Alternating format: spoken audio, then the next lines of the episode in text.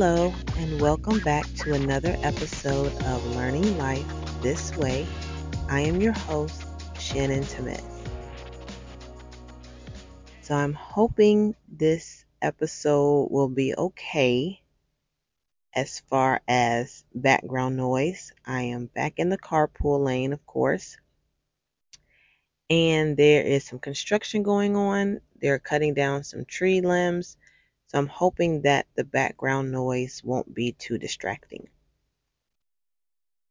And I'm also hoping that I'm not distracted because there's a dang mosquito in here and I think it already bit me. So I'm trying to get it out my car while I record. so forgive me if I sound a little distracted. But I was thinking about continuing the conversation that I had a few episodes back about being a stay at home parent. And I sort of gave you what goes on mentally. Like it can be isolating, it can be a very lonely at times. And, you know, you can feel like you're pulled in so many different directions and you're always going places. But I also wanted to get into the logistics of being a stay at home parent and how to prepare for it if it is something that you want to do. So even though I say it can be lonely, just the reality doesn't mean that I hate it. doesn't mean that I wouldn't do it again. So, because I'm still doing it, you know, I could have changed the circumstance if I really wanted to. So, I wanted to sort of give some tips on how we prepared for this transition um, even before we had kids, and it wasn't even something that we even thought was going to be an option. Like it wasn't even something I even thought about, to tell you the truth. Um, so our situation is we are a family of five, um, three kids, ages six, four, and two. And my husband has, you know, a modest salary. We are not rich, and that's one misconception that you have to be rich in order to be a stay-at-home parent. And you don't have to be. Um, we're very lucky and blessed that with the salary, um, you know, we can keep a roof over our head, we can pay our bills on time, you know, we're not at the risk of losing anything. And so we've, you know, definitely had to make some sacrifices. Things have had to be tight. We've had to share a car, you know, just to keep our finances obligations low. So let me backtrack and explain how things were even before we had kids. Now, one thing or a tip that I took that people said is that when you are buying a house, and this is hard, base it off one person's salary. And we sort of did that because, you know, we're thinking about economic times. What if, God forbid, someone loses their house, or sorry, not their house, someone loses their job, and you end up losing the house because you can't pay for the mortgage because it was based on two people working. So that was one thing. When we bought our house, you know, we got a decent sized house, nothing too extravagant, nothing too small. And we were like, this is a good size. We'll make this work. And the mortgage payment was barely over the rent we were paying for one bedroom. So that was one thing. I always said, I'm like, let's keep the mortgage as low as possible. Like I told the lender when we were talking, I said, I don't want my mortgage to go over this amount of money. So it doesn't matter how much money we qualify for. I don't want my mortgage over this amount. So that's what we did. And that was when we first were married and we bought a house uh, about six months, maybe a little less than six months, five, six months after we were married. And everything was fine. We ended up having to pay the rent and the mortgage for like one month, so money was tight, but it was fine. You know, we were a two income family. And shortly after, um, my stepdaughter moved in with us so that way she could attend college. And luckily, we were able to, because she was now living with us, there was no reason for him to pay child support anymore. So that did bring in extra money into the house. That way we can afford, you know, an extra mouth because it made sense. So then, fast forward, trying for a child. And like I said in the previous episode where I live, child care costs are so high. Like they're essentially another mortgage payment. And at my job, I did not make a huge amount of money. I mean, it was decent, but it should have been more. And so I'm also at a job that I know does not value me. And I did try to look for another job um, prior to getting pregnant. Then I found out I was pregnant. So I'm like, I'm sticking here because I don't want to lose maternity leave benefits. But you know, sometimes at a job, you have to be there so long before you can even get maternity leave. So I was like, well, I'm staying here. And the, it's funny, the job at the time offered a buyout for employees. And right around that time, they were offering an option for a buyout. My husband and I were talking, like, okay, let's be serious about what we're going to do about childcare. Do I need to put our names on some lists for some daycares? Um, should I, you know, once we get him in daycare, need to hustle and find a new job so that way we can afford it, you know? And so we came up with a decision, and he was like, just stay home. And for him, it was easy because his mom had been a stay at home mom and his sister had been one. I did not come from a background of knowing anybody that was a stay at home mother, so it was an adjustment for me to even think about that. But anyway, so we made that decision. I decided not to take the buyout because I did the math because I was working as an accountant for a department store, so numbers were my thing. And so I did the math and I was like, I make more money staying through maternity leave than I do taking this buyout. Because when you take a buyout, it looks nice, but they're going to tax the hell out of it. So, with that being said, I'm like, it's not worth it. So, I stayed, worked, you know, since we had two incomes, you know, while working while I was pregnant, you know, tried to make payments on things, pay things off. We did end up, my car was paid off at the time, but we ended up getting a bigger car. Um, we got an SUV. So we bought a used one. I sold my car to my dad. And my husband's car was, we used that, oh, that's right, that's what we did. We used the money that we um, sold my car for to my dad and paid off his car. So that way we would only have one car payment. So that was another tip is try to reduce your financial obligations as much as you can. So yeah, that's how we did that. We did that for his car. So we only had one um, car payment. And like I said, my, my stepdaughter living with us and you know, she was driving, so my husband really let her drive his car a lot more and so we shared a car. He and I I would drop him off at work and I'd pick him up because his job was a lot closer to our house. So that was uh, another thing we did. And then, so when it came time to for me to have my child, you know, I had short-term disability for being on maternity. That was like my maternity pay.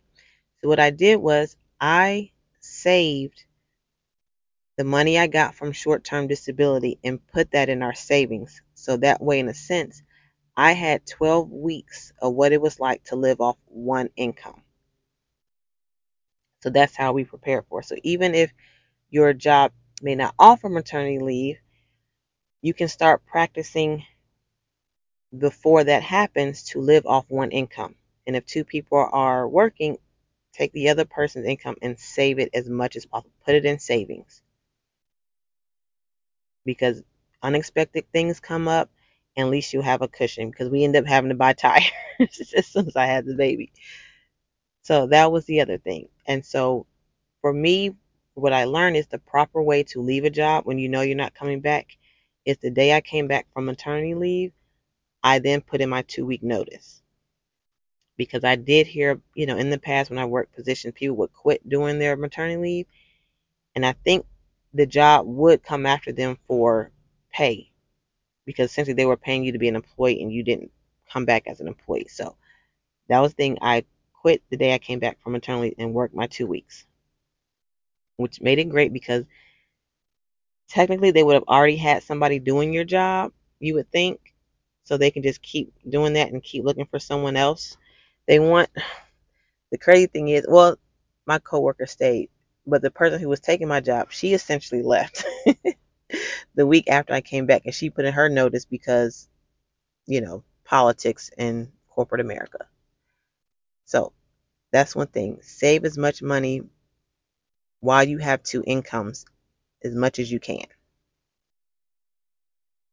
And it was also gravy because at the time, my husband's old manager let him get as much overtime as he wanted. So my husband was bringing in a few thousand extra a month, which was great. Then that changed. Like practically two months after I was officially a stay at home mom, my husband's manager got let go. And his new manager is like by the book. Nope, no overtime. so our finances drastically changed. But it was helpful because, like I mentioned, we had a cushion in savings because I saved my paycheck when I was in maternity leave and we reduced our car payments. We only had one car payment. So, like I said, those things help prepare. And I was able to find a part time work from home job rating standardized tests for students. And it was great because it was just four hours a day. You can do up to eight hours. And there was no phone obligation. You're not on the phone. So this was a great part-time job to bring in extra money in the evenings once my husband came home. And there were times that even after I had my second son, I did like eight hour shifts because my kids were so little. Like I had a newborn strapped to me, and my son was barely two years old, and he was pretty good about entertaining himself. Long as he was near me, he was good. So all that worked out. So if you can find a little part time job that's work from home, that's even great. So that's the financial part about preparing to be a stay at home parent. The other thing is, and this is perfectly your choice, we have three kids. Was that the original plan? Not necessarily. We had our first son and we planned, all our children were planned, but we, you know, planned for our sec, uh, second child. My assumption was it would be a girl. Turned out not to be a girl. So I could not let go of the fact that I would not have a daughter. So I was like, ah, I want one. So that's end up how we having three kids. I was like, I have to have. so thank God it worked out in that way. So two boys and a girl. So I am done. But my kids are like barely three years apart. Sorry, barely two years apart.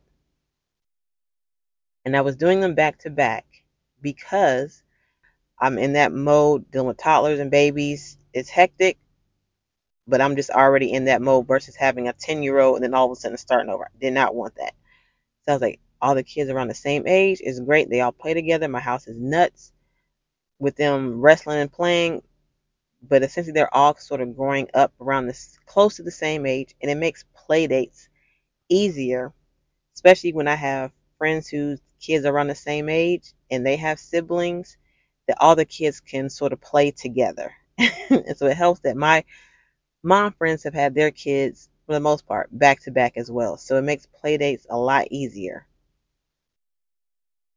And then the other thing to sort of be available for that I'm grateful that I am a stay at home parent, that I wouldn't know how things would work if I was a working parent is my boys needed speech therapy. You know, they could talk, but it was like pronunciation and, you know, just making certain sounds they struggled with.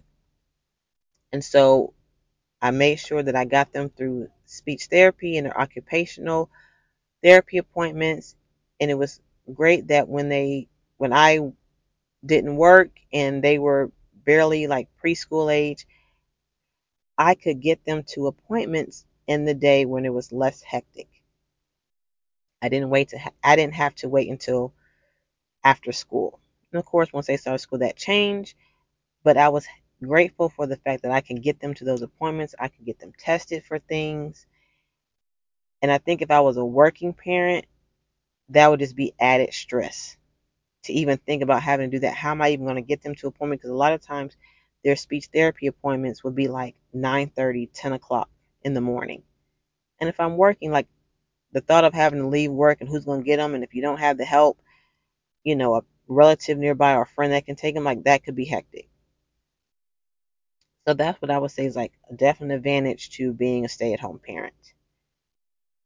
And the thing to remember is if you want your, like you said, children act, my kids are not in like any sort of sports, but we're already busy, but keeping your kids active. Yes, my children have screen time, they have TV shows, but we're out and about a lot. And so that's one thing to just be prepared for that you won't be in the house. People think that, oh, you just sit around the house and pop the TV on and the kids are entertained and you just be, no. like I am not in the house quite often. And that's one thing that I had to be grateful for this year. I was thinking about my weekdays and I'm like, okay, my the boys go to school every day. My daughter goes Monday, Wednesday, and Friday. So that means Tuesday and Thursday I'll have her, you know, things I can do with her. I do go to the gym, which is part of my self care. And I'm like, oh, I don't have anything on Tuesday. And I had to check myself because I'm so used to being gone every day of the week and taking kids to appointments. I'm like, oh, I don't have anything to do on Tuesday. And I was like, no, wait a minute. Be grateful. you don't have anywhere else to go to on Tuesday besides dropping the kids off and picking them up from school. Like, it's okay to rest. like, those are self talks I've had to have with myself that it is okay to rest and not have somewhere to go all the time. So now I am making a point to catch up on housework, get the laundry done, meal prep. I can do Apple Fitness at home to work out. I can read a book. I can prepare on what life will be like once my daughter is in school full time and what direction I want life to go into. So there's no pressure that I'm like, oh my God, she's in school now. I have to get a job or I need to start this business or whatever the case may be. That I'm giving myself grace and time to think about it. Those are just a few tips that I wanted to share about how we consciously and unconsciously prepared for me to be a stay at home parent. So, if this is the life that you are contemplating, or if you've been a stay at home parent, I would love to hear some more tips so that way I could share with the audience. Please reach me at learninglifethisway at gmail.com or hit me up on Instagram at being Shannon Dora. And I will talk to you all next week. Bye.